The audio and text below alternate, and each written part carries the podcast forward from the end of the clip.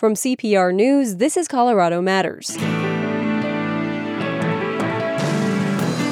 Among the interfaith leaders across the country who joined together for the inaugural national prayer service last week, a reverend from Longmont. You will be called repairer of broken walls, restorer of streets with dwellings. We'll talk with Reverend Paula Stone Williams about this moment in history and what she hopes will be a lasting message to President Biden.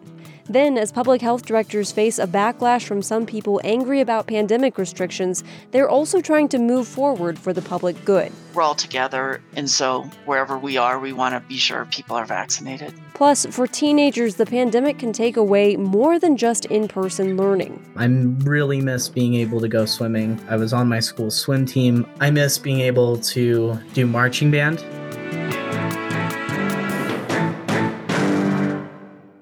The largest source of support for Colorado Public Radio comes from members across our state. I'm from Denver, Aurora, Glenwood Spring, Grand Junction, Boulder, Pinus Ranch. With your donation, you connect your city to nonprofit journalism, to inspiring stories, and you connect your community to a wide range of music that fills our daily life. These recent months have been tough for everyone, but month after month, donors continue to step up. Thank you for your support.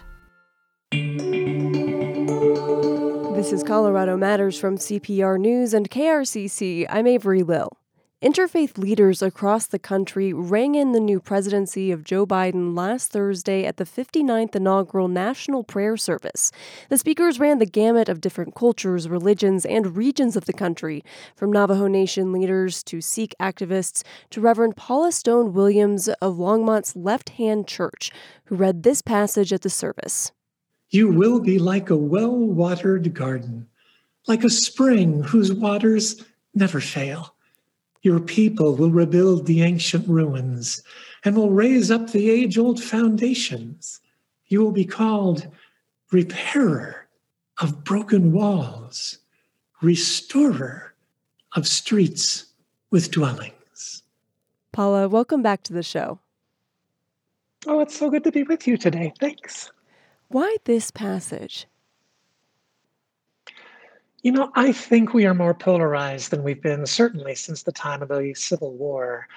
And we know that people do change their minds, that people do come together, but only when new information comes to them in a non threatening way. And so, how do we, in fact, repair these broken walls that we have in our nation? How do we get back to the point where we're all living on the figurative same street and where we're not shouting at each other from across town, but talking with each other on the front porch?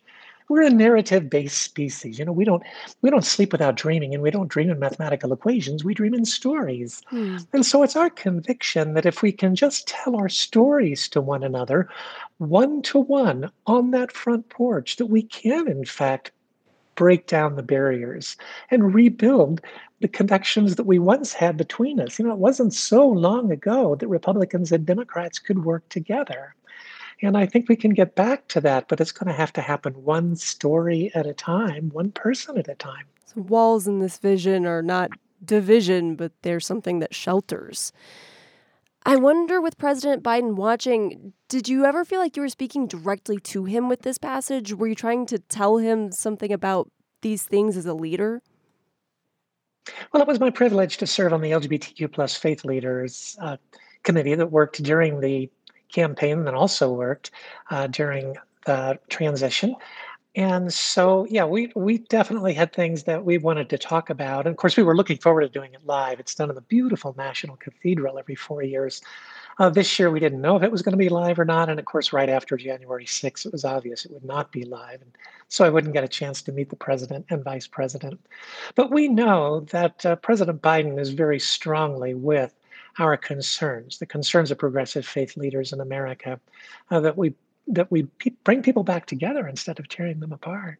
And there were many faiths and cultures represented at this service. Tell me how that felt.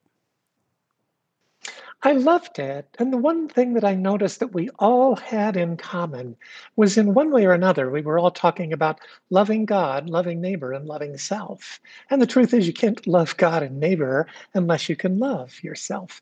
And I loved that God was presented as uh, someone who's beyond our understanding.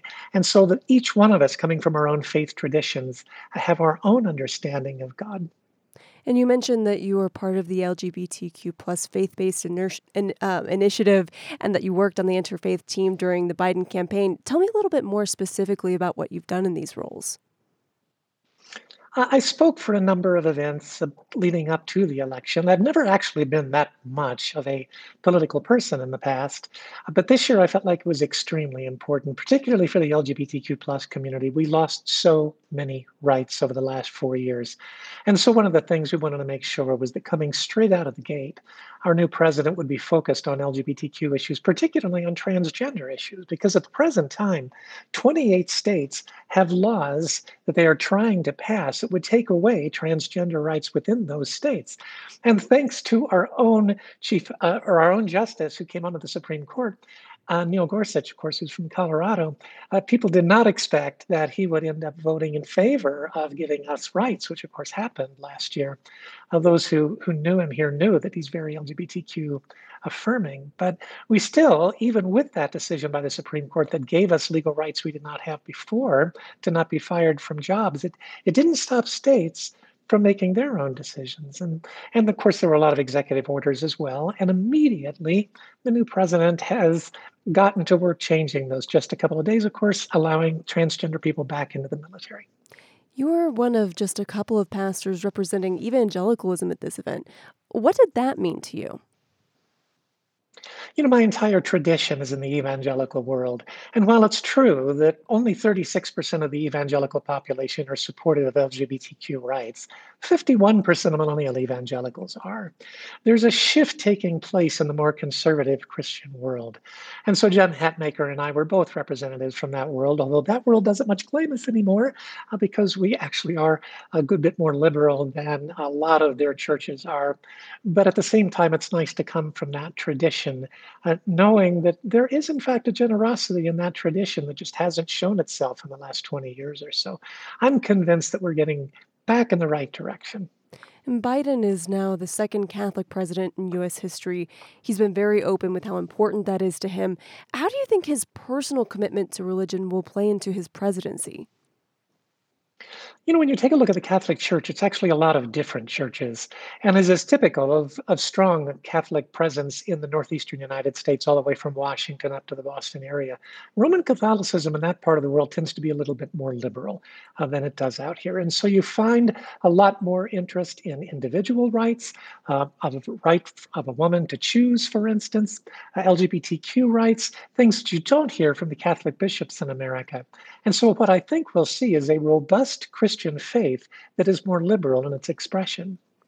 And there is no question that religion does play a role in politics. So tell me more about what you've seen in recent years and what you would like to see there's no question that we are, in fact, spiritual people, whether we want to recognize it or not. When you think about what caused us to take off as a species, it's when we moved from the level of blood kin to the level of the tribe. And what caused us to come together as a tribe? It wasn't our desire for safety, it was man's search for meaning. We've been searching for meaning for a very, very long time. It's a part of the essence of what we are as a species. And so the fact that we would come together in a spiritual way to search for meaning is something that's traditionally been a part of our species. In the US, all too often, it's become a problem, an area for polarization where the church has often even led the way. And so when you think back, what was holding up the changes in slavery? It was the church, particularly the church in the South, because their believing was that the Bible made room for slavery. I mean, you had the same thing going on back in 400 years ago when poor Galileo was placed under house arrest because he believed that the earth revolved around the sun. And who placed him there? It was the Catholic Church. So the church has always lagged behind. Unfortunately, over the last 50 years, since the beginning of the moral majority, we've seen conservative religion take more and more of a political stance. They started by running for school boards and then for town councils and then for state representatives, then Congress, and really have gained a lot of power that they've chosen to use politically at the far right of the spectrum. That is relatively recent, really starting in the 1980s. And I think we need to see a move back in the other direction, as well as those of us who are a little more on the left side of things, to become even more involved to counter that influence. And how do you feel like Biden's presidency will directly impact your life? It makes me a lot safer from the beginning. My civil rights are more intact. It was a tough four years. People felt, I think, emboldened from the president himself to be able to say terrible and awful things to those of us in the LGBTQ plus community, to show prejudice to us in ways I had not seen before that. And so I expect that we're going to see a kinder, gentler America, to use words of Bush 41. Paula, thank you so much for joining us. Oh, it's my pleasure. Love being with you, Avery. Reverend Paula Stone Williams from Left Hand Church of Longmont. She spoke at last week's inaugural National Prayer Service. She also has a book coming out in June titled As a Woman What I Learned About Power, Sex, and the Patriarchy After I Transitioned.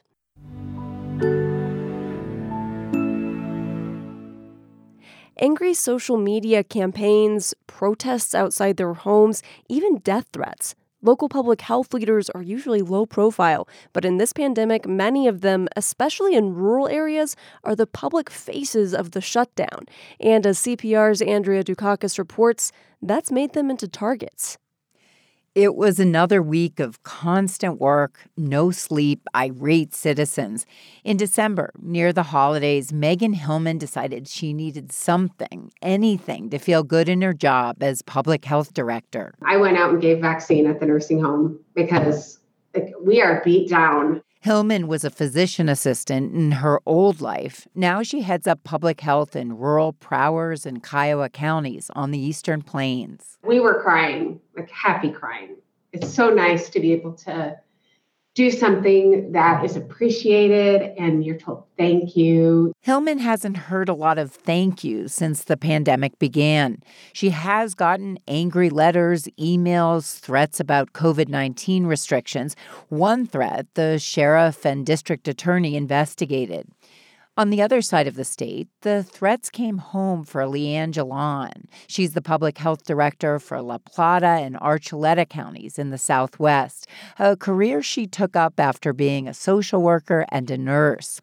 Earlier this month, she was working at home on a Zoom call with local officials. But then I kind of heard just some voices and something that I couldn't quite make out. And then I heard a loud banging.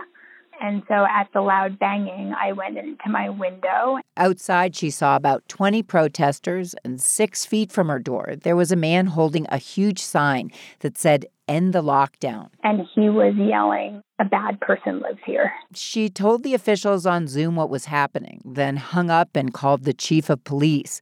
Law enforcement came.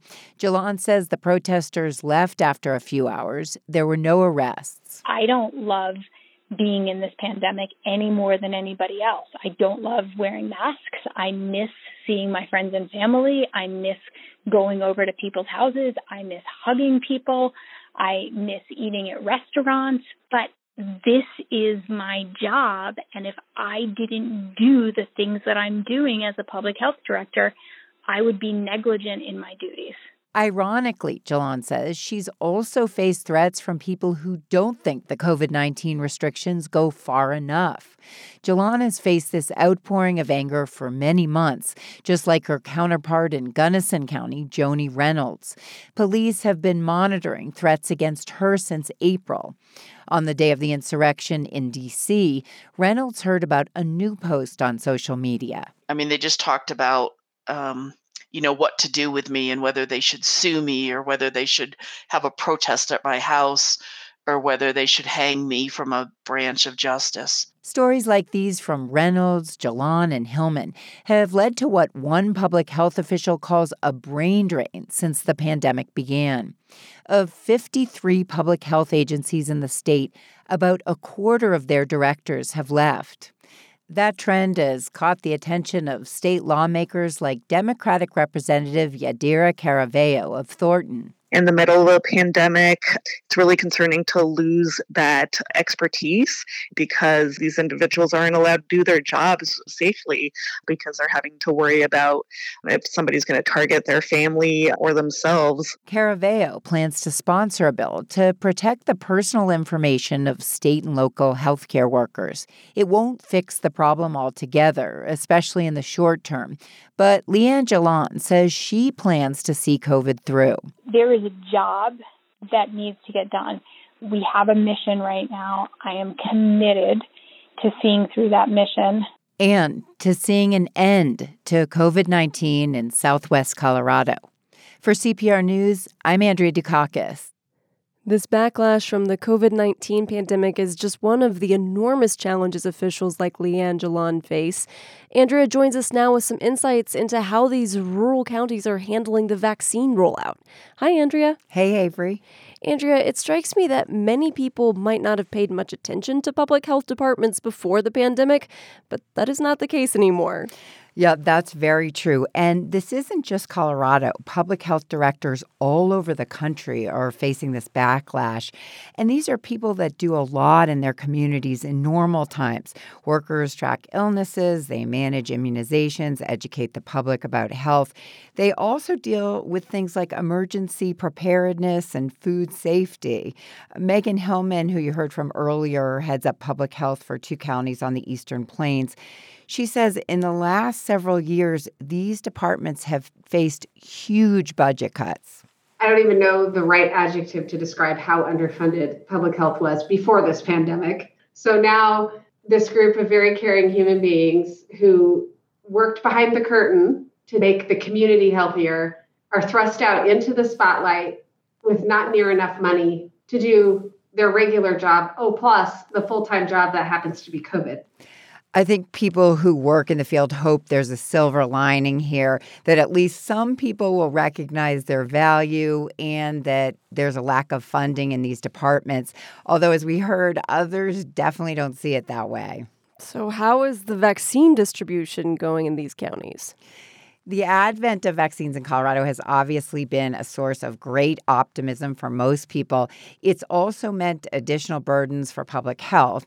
Some small public health departments told me they finished vaccinating frontline healthcare workers early.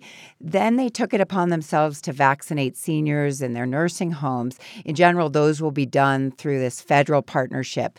But when these smaller counties wanted to move on to other groups, the state wanted them to wait for larger counties. So, Joni Reynolds, again, she's the head of public health in Gunnison County, she says, what happens if counties like hers complete the current priority group, those 70 and up, before larger urban areas? She's worried that the state won't let them move on to other groups like people with pre existing conditions. I think that would be frustrating for us to have to slow down to wait for other counties to catch up. But at the same time, we're all together. And so wherever we are, we want to be sure people are vaccinated. Right now, though, the big problem has been trying to get more vaccine into the state. And that's as large health systems have ramped up their ability to administer more vaccines, but just aren't getting enough. What about concerns that distributing the vaccines equitably in the state? The state has talked quite a bit about how to do this and what's going on. Right. And in the southwest corner of the state, Public Health Director Liane Jollon says that's one of her key goals. For her counties, it means getting to people who've been hardest hit by the virus. Many are poor, people of color, and some live in remote areas and aren't connected to a hospital system. The state has been holding vaccine fairs in some of these rural parts of the state, like in the San Luis Valley, to try to get to some of these people. Groups are also holding drive through clinics in urban areas. Servicios de la Raza has one scheduled this weekend in Denver and is distributing information about it in Spanish. At the same time, we've heard reports that the state numbers show big racial disparities when it comes to who has gotten the vaccine and who hasn't. Right. Data show about 68% of those vaccinated in Colorado have been white. That's in line with the population. Uh, but while black Coloradans make up just under 4% of the state's population. They represent fewer than 2% of people vaccinated in the state. Latinos, just under 22% of Colorado's population, account for 4% of those in the state who've gotten vaccines. The numbers are complicated. Lots of those receiving early vaccines were frontline healthcare workers. Many are white, but even when you look at the just the 70 plus group, there are large disparities. And there's some data though to suggest that blacks and Latinos are less trusting of the vaccines, so that might be a factor too. As far as getting more vaccines into the state of Colorado, when will that be? Well, that's very unclear. The demand is way higher in many states than what they're being given. But the hope is Colorado starts getting more vaccines soon and can expand the groups eligible for it. That will likely mean some more confusion. Megan Hillman on the Eastern Plains predicts more chaos when groups like essential workers and people with pre existing conditions are brought into this mix there's so many questions that need to be answered when you talk about essential worker. Who is that? Um, chronic conditions, like what? You know, so there's just a lot still being worked through. And that's definitely the case. A lot still has to be worked through. Thank you, Andrea. Thanks. CPR's Andrea Dukakis is part of the team covering COVID 19 in Colorado.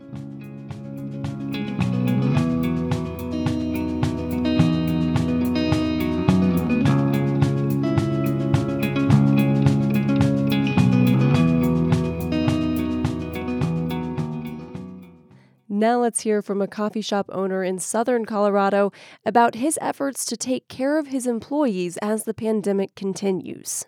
My name is uh, Michael Hartkop, and I'm from Solar Roast Coffee, uh, coffee roaster in Pueblo, Colorado. And so we've got three really nice retail stores, and we also have a coffee roasting business where we sell coffee to grocery stores across the country. We went from having really great trade year over year trends up to almost no business. I didn't sleep for weeks. I would go to work at 2 a.m. just to go see if there's anything I could do. I was reading news to try to find any sort of federal help. Pretty much called every single person that worked for me and said, Hey, I don't know if we have any shifts left. I don't know what we're going to do. Um, just bear with me. We're going to try to get through this. Since I was up at 2 a.m., I was writing PPP grants.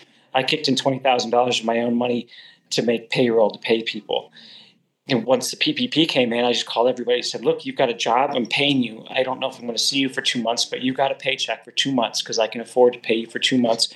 Rain or shine, we're all getting paid and we'll reassess the situation. I'm pretty good with uncertainty. It's been my way of life for all this time. It, it feels terrible, but I'm, I'm kind of well suited for this. And now the rest of the world is in it with me. And so the camaraderie is there and if I've got a whole network of people that I'm that I'm supposed to look after, they're idled, you know, they're they're going to fall apart, and that's that's it's my responsibility. Our, our responsibility is, is to our community, and our responsibility is to all the people that work for me. First, my responsibility is, is to my employees and to keep them employed. And so, if I can work and I can figure out how to get more people employed, I'm going to do it because that's my job, my task. I wrote out the first, you know, the crash, the Great Recession, which now is laughable and it's fine it's this is it's going to be fine i wake up and i freak out and then i have three lattes and it's going to be fine Mike Hartkop of Pueblo. His story is part of a series on how Coloradans are doing financially almost a year into the pandemic. Our thanks to CPR News reporter Haley Sanchez for producing Mike's story. After the break, how teens are navigating disappointment in the pandemic. This is Colorado Matters from CPR News.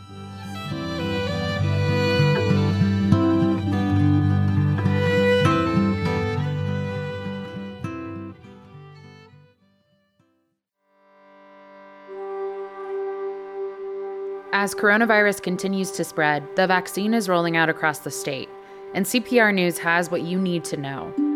You'll find complete coverage online, including our always up to date guide to different phases of vaccine distribution statewide and county by county help on how to make appointments. Just go to cpr.org/slash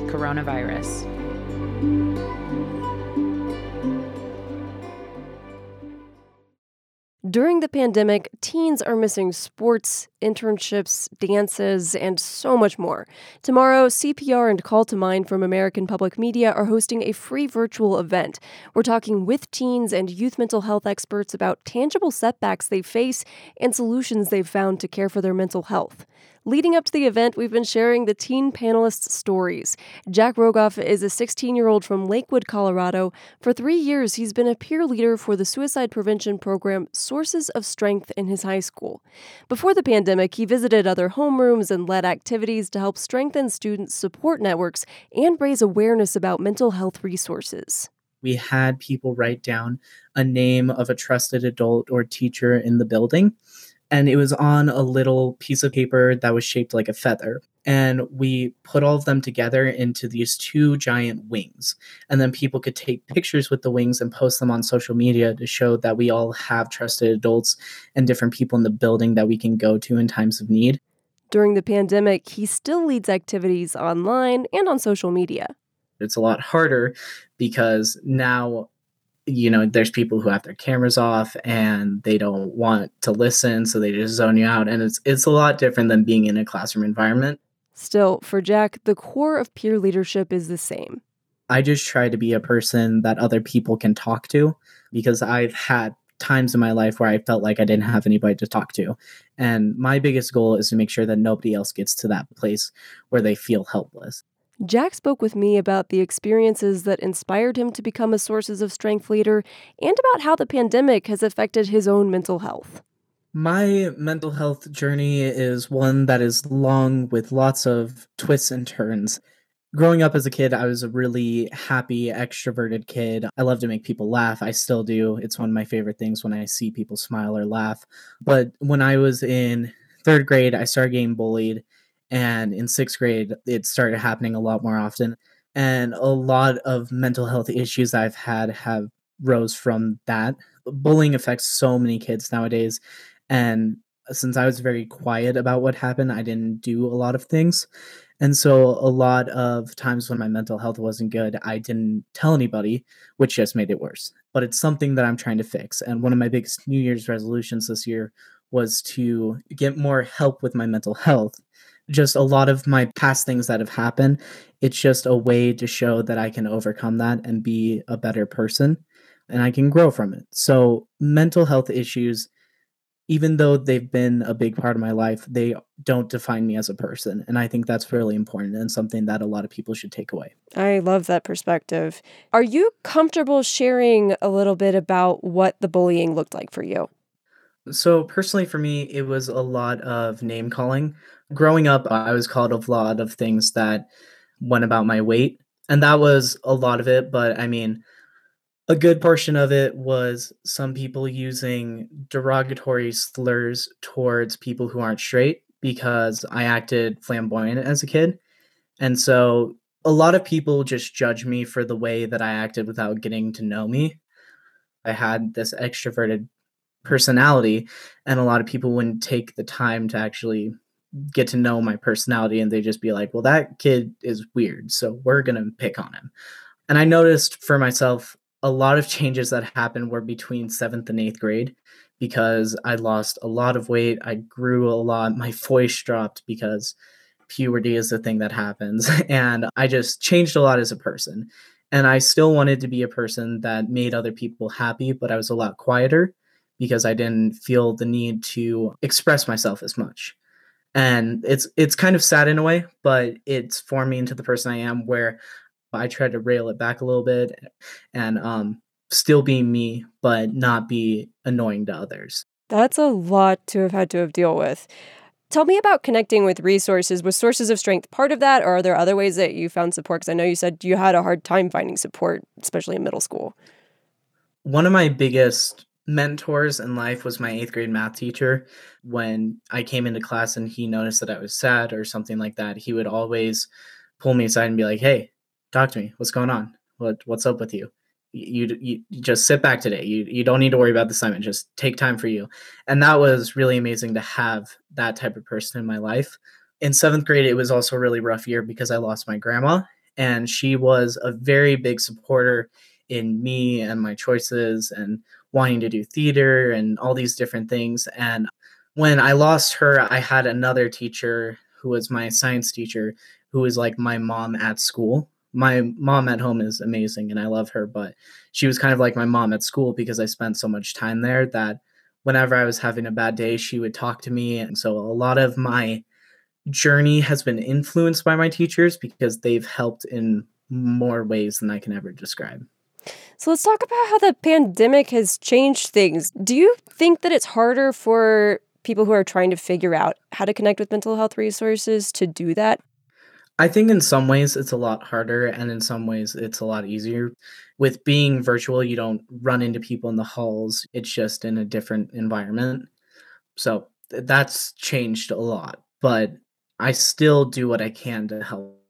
That makes a lot of sense. And then for you, how has the pandemic been for your own mental health? I mean, not great. There are some people who could never leave their houses and be com- completely content, and I'm not that type of person. I love to go somewhere and do something fun or hang out with friends, and that's shifted so much. But I have a lot of resources that I like to use that have helped me through. Like one of those things that I know we'll talk about later is social media. I was finally able to get social media, and that was awesome to be able to connect with people in that way. But when I was feeling down about myself, I would try to take action to not feel down. And I think that's something that I've learned is really important and helped me through this time. I love that you have concrete things you do. I want to talk about that in a second. We've been doing this pandemic thing for going on a year now. So I think we're all reckoning just with the things that we've missed in this year. Tell me about some of the things that you've missed. I am such a huge nerd, so I miss school so much. It, it, it feels so weird being at home and doing school because it doesn't even feel like it's school. I loved going to school and seeing people and seeing my teachers and being able to have that connection. And it's not as present anymore. We still get to talk to people, but it's not as fun as it used to be. That's a really big thing. Another thing that I really miss is playing D&D with my friends. There's just a lot of things that I feel like especially with being in high school that I'm missing out on. And we're all missing out. I'm not trying to say, well, this you should pity me because that's not what I'm saying. But I really miss being able to go swimming because I was on my school swim team. I miss being able to do marching band. We had a season this year, but it was very different from what it would normally look like because it was non competitive. And that's one of the best parts about being in marching band. Outside of school, I really just miss seeing people. And I think that's a lot of the big things that just stink. I also really miss seeing movies. So tell me more about the concrete things that you do when you're feeling disappointed that none of those things are happening right now along with film because if i'm feeling disappointed or sad i'll usually just put on one of my favorite movies and feel better. But music is a very very big part of my life. I've been playing piano for 11 years and so if i feel sad i'll just play the piano and feel much better. I like playing video games so that's a lot of fun to be able to you know take anger out or just have fun during this time i've also taken up boxing and boxing is a very lot of fun so i'm very excited to actually be able to compete once this is all over.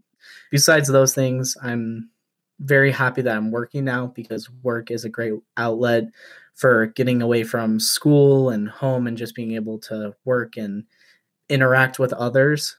And then you didn't have any social media before the pandemic right that is correct. I actually I'm very happy that my parents didn't allow me to have social media growing up because even in sixth grade there was drama on Snapchat and Instagram, and I'm like, I don't need to be involved with that. And when the pandemic was starting to get very serious and we all had to stay home back in March, my parents were like, Hey, typically you wouldn't be allowed to get this until you move out, but unprecedented times calls for this type of thing, and they allowed me to get different platforms of social media and that helped so much because I was able to connect with people that I hadn't, hadn't talked to in years. One of my best friends in elementary school, I he moved away and I hadn't talked to him in 5 6 years and just one day I saw he added me on Snapchat and I just thought it was the coolest thing to talk to him and he hasn't changed. He's taller, but his face is still the same and he still loves sports. And it was just, it's crazy to be able to talk to so many people on just a couple different platforms. I view social media as a really good thing. I get that there's some suspicious activity, but it is a really great resource for connecting with family and friends. And I think that's super special. Yeah. Tell me more about the adults in your life and what you maybe wish that people understood about how teens are dealing with the pandemic as far as mental health goes. Are there things that you think that they miss? 100%. I think one of the biggest things that a lot of doctors need to realize is that I really appreciate when I go in for my physical, you give me that little paper that says, Hey, do you feel sad or anxious? A lot of the times, most teenagers, you know, will lie on those because they know if they don't, that's going to cause a lot of changes in their life.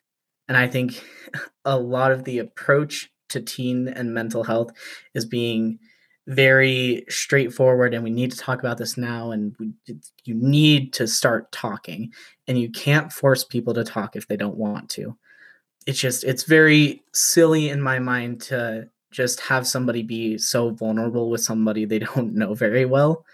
I don't know my doctor that well and then they hand me this thing that says hey do you feel depressed? And i'm like i mean i i uh, what why are you asking? I don't what and just it's it's very silly. And i think a lot of the approach that adults come up with there are some experts that are very good at what they do and know what they're doing and there are some people that try to mimic that and just fail and that's not to be rude to any parents or adults out there but we as a generation we have a lot more causes of mental illnesses a lot more different circumstances it's a different world and we need to change with the changing world. That's Jack Rogoff. He's one of the teen panelists for the virtual event that I'll be hosting tomorrow at 4. Life's Not on Hold Teens Navigate Missed Milestones. CPR is co producing the event with Call to Mind, an American public media initiative. We'll be sharing mental health solutions as we talk with two other teens, as well as a school social worker and an advocate for youth mental health who wrote the book that inspired the movie Mean Girls. You are also an important part of that discussion. You'll be able to ask the panelists questions during the live Q&A. Register for free at cpr.org.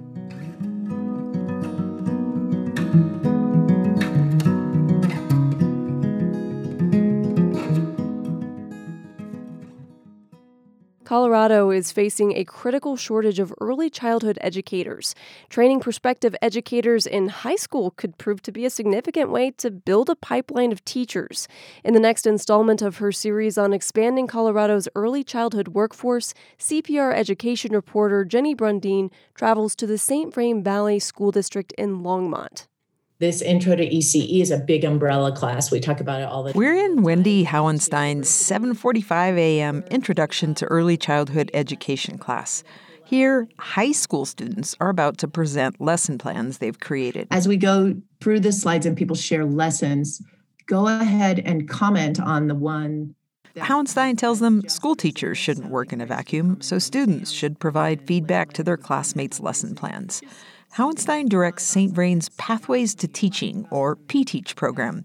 It's one of the district's industry pathway programs. Students take college level classes that will set them on the path to being teachers. Uh, so, Grace, could you go ahead and share? Yeah, of course. 18 year old Grace shares a wheel she's designed for young children to share their feelings. When they're feeling something, I'll be like, okay, well, get out your wheel show me what you're feeling and then what you need in that. Grace Wardle is a senior at Niwot High School. This is a Zoom class, but typically Grace would start her day at the district's Innovation Center in Longmont for her P-Teach classes. Then she returns to Niwot for her regular high school classes. But it's the P-Teach classes that have really captured her. We do projects together and we're constantly working together as if you would like in a school. Students also get real-life experiences in a district classroom. In Intro to Special Education, for example, they spend time supporting teachers in special education classrooms. They'll even create lessons for the classes. Attracting into the program students of color and those who are the first in their family to go to college is a big focus. Wendy Hauenstein says they're severely underrepresented in teaching. It gives them that confidence that they really need when they're embarking on something that looks like a long, like a four year academic program. They have that confidence to feel like they can do it. Hauenstein is talking about what happens to P-Teach students after high school. Many enter college programs to become early childhood educators. At the same time, they're part time paid apprentices in St. Vrain schools. Do you want to put your hands in here? It's a crisp fall day. Ashley Rojas Carbajal is tying up jackets and pushing three and four year olds in swings. She's from Fort Lupton, graduated from Frederick High School last year. In her senior year, she was trying to decide between teaching and nursing. She checked out nursing, it wasn't for her, but she loved being around her little sister and cousins. A counselor told her about the P-Teach program. I really like preschool. They're very um, active. They, it's never boring. It's always a fun job. Now, Ashley works mornings as a paid apprentice with a mentor teacher in a district preschool. In the afternoons, she's a student at UC Denver. Her college classes have helped her observe her mentor teacher more closely, even the way she phrases questions. How my teacher makes every kid feel connected and feel welcomed. How many? Wow. Good job, Heidi. On Fridays, Ashley and her mentor teacher talk about the goals for next week's classroom and for each other. And I've been able to see with my mentor teacher a little bit of why she does the things she does in class and what's her thought behind it to reach the goal. P-Teach's Wendy Hauenstein says the program benefits the teachers as well. When these kids are in classrooms, those mentor teachers so step up their game and so engage. And for them, it's so gratifying, right? Each apprentice also has a coach from the district who shares ideas for activities in class, provides more support if they need it. Ashley, who's bilingual, is the first in her family to attend college. I do feel really lucky. I I was really stressed beforehand. I did not know where I was going to go or how I was going to pay for anything, but it came out of nowhere and I really liked it. The P-Teach program pays for some of her education, and just as the district had hoped, she'd like to one day return and teach in the St. Vrain district. Meantime, high school senior Grace Wardle will graduate next year with a bunch of credits towards a bachelor's or associate's degree. She hasn't decided which yet, but one thing she knows, she'll be working with little kids one day. It's so much fun. Like it's challenging at times, but as you grow with these kids and learn how to teach them and help them and support them in their learning, it's like they're your sibling or like your kid. I'm Jenny Brundin, CPR News. Wildfires burned bigger and later than ever before in Colorado last year, but CPR's Sam Brasch found the most alarming metric could be how fast some fires grew, outmatching predictions and even the best efforts of firefighters. I want you to get out of there immediately. The winds are probably 30 to 40 miles an hour. If you have to drive through the fire, drive through the fire. Grand Lake Fire Marshal Dan Meyer knew the East Troublesome fire was coming, not because he could see anything. We were covered under this blanket of uh, smoke all day, but from urgent calls over the radio. Everybody needs CE evac right now. Get out right now. 41's starting to get overrun. You had your expectations, you were in disbelief, but then when you saw it coming this way, it got scary. Grand Lake is a vacation spot on the western edge of Rocky Mountain National Park. The fire had been a safe distance from town just a few hours earlier, but at 8:50 p.m. it arrived. Not as a wall of flame, but as a fireball. Um, we watched what looked like kind of a small meteor come out of the sky and land in the field, and within 30 seconds turned into about a 50 by 50 fire in the trees. Now we need to get everybody out of Columbine. They're going to get flanked. Meyer quickly ordered firefighters out of Columbine Lakes, a subdivision near town. Copy. All units in the Columbine Lake area needs to evacuate. The fire did enter the neighborhood, burning homes and killing one couple but luckily it only grazed the town itself. The only thing that was on our side was the wind took it that way. The way that thing came through, you still couldn't have stopped it. And the fire wasn't done. As the evening wore on, it would storm into the national park, jump the Continental Divide, and even threaten Estes Park. When the sun rose, the East Troublesome had burned through about 100,000 acres, making it the second largest fire in state history and by far the fastest growing. If anyone would have asked me if it was possible for this fire to grow more than 100,000 acres in one day, I would have laughed. Fires don't grow that fast. But fires are growing that fast. global warming has helped turn large areas of the western U.S. into a tinderbox, and last summer and fall saw rapid blowups hit Colorado, California, and Oregon. Now, scientists are looking back at those events. With the idea that that can help us predict when they're going to occur and maybe even help us figure out ways to deal with them moving forward. This is Chad Hoffman, a fire scientist at Colorado State University. He's helped assemble a team to study Colorado's recent extreme wildfire events. He says they share some basic causes high winds, dry fuels, warm temperatures. And all of those things are kind of aligning together. And all of which are becoming more common due to climate change. According to Hoffman's team, over the last two decades, Colorado's fastest growing fires accounted for more than half of all the acres burned. But these fires are also really hard to predict. Take the East Troublesome. The blowup happened after the fire plume, this massive mushroom cloud, sunk to the ground. Firefighters guessed this was something called a column collapse. This is sort of like shooting a garden hose at, at a sidewalk. It hits the earth and spreads out in all directions, so it creates pretty extreme conditions. Brad White is the chief of the Grand Fire Protection District. Before its historic run, he says the fire plume did change dramatically. That column was no longer lofting into the air, but all, all that smoke was pretty much laid flat to the ground and, and, and spread out for miles. Have you seen that sort of fire behavior before? Uh, I, I have not. These sort of events are a blind spot for firefighters. Almost all their current prediction models account for how weather affects fire, but not how fire affects weather. Hoffman says scientists are still trying to understand those sorts of feedback loops and their role in big blowups. But better predictions won't stop fast fires. A lot of the public would love if we could just say, if we did this, we're going to stop all fires and that's never going to happen. This is Camille Stevens Rumann, a CSU fire ecologist and another member of Hoffman's team. She says if people want to prevent big blowups, the answer isn't putting out every fire as soon as it starts. It's actually encouraging more slower fires. You could have a lot of area burned, but if all of that is burning at low severity, you don't see a lot of forest change. That means more prescribed burns to reduce fuels and probably just letting some fires go. Chief White says that reality has only sunken deeper as his community rebuilds. Probably need to be looking at prescribed burns that are in the thousands of acres. And I think those kind of efforts in the future are, are going to be what uh, is able to, to, to keep the bulk of our community safe. Because he says without smaller, predictable fires, the next East Troublesome isn't a matter of if, but when. I'm Sam Brasch, CPR News. Sam's story is part of a special series on wildfires in Colorado produced by CPR's climate team. You can find this and additional stories at cpr.org.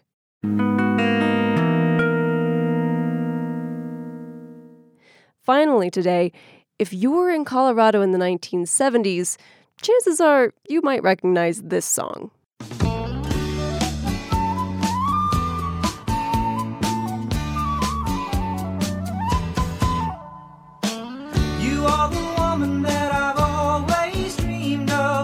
I knew it from the start I saw your face, and that's the last I've seen of my heart. You Are the Woman was a top 10 hit for Firefall, the Colorado Music Hall of Famers formed in Boulder in 1974.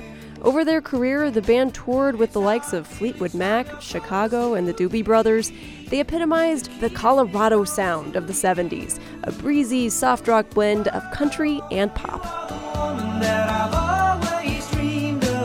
I knew it from the start. I saw your face, and that's the last I've seen of my heart. Decades later, Firefall still tours, although set lists have pretty much stuck to their hits from their early heyday. Hungry for new material, the band recently entered the studio and recorded 10 new tracks. Released last month, Comet is very much a throwback to Firefall's 1976 debut from the album's celestial cover art to its classic rock vibe on songs like A New Mexico. Last night I walked on the beach holding hands with an angel I just newly found town, heard a great salsa band. There was music, romance, and love all around. We stopped the hands of time for a little while. In a dream with you, I was fully awake. What a difference a year can make, and who I am, and where.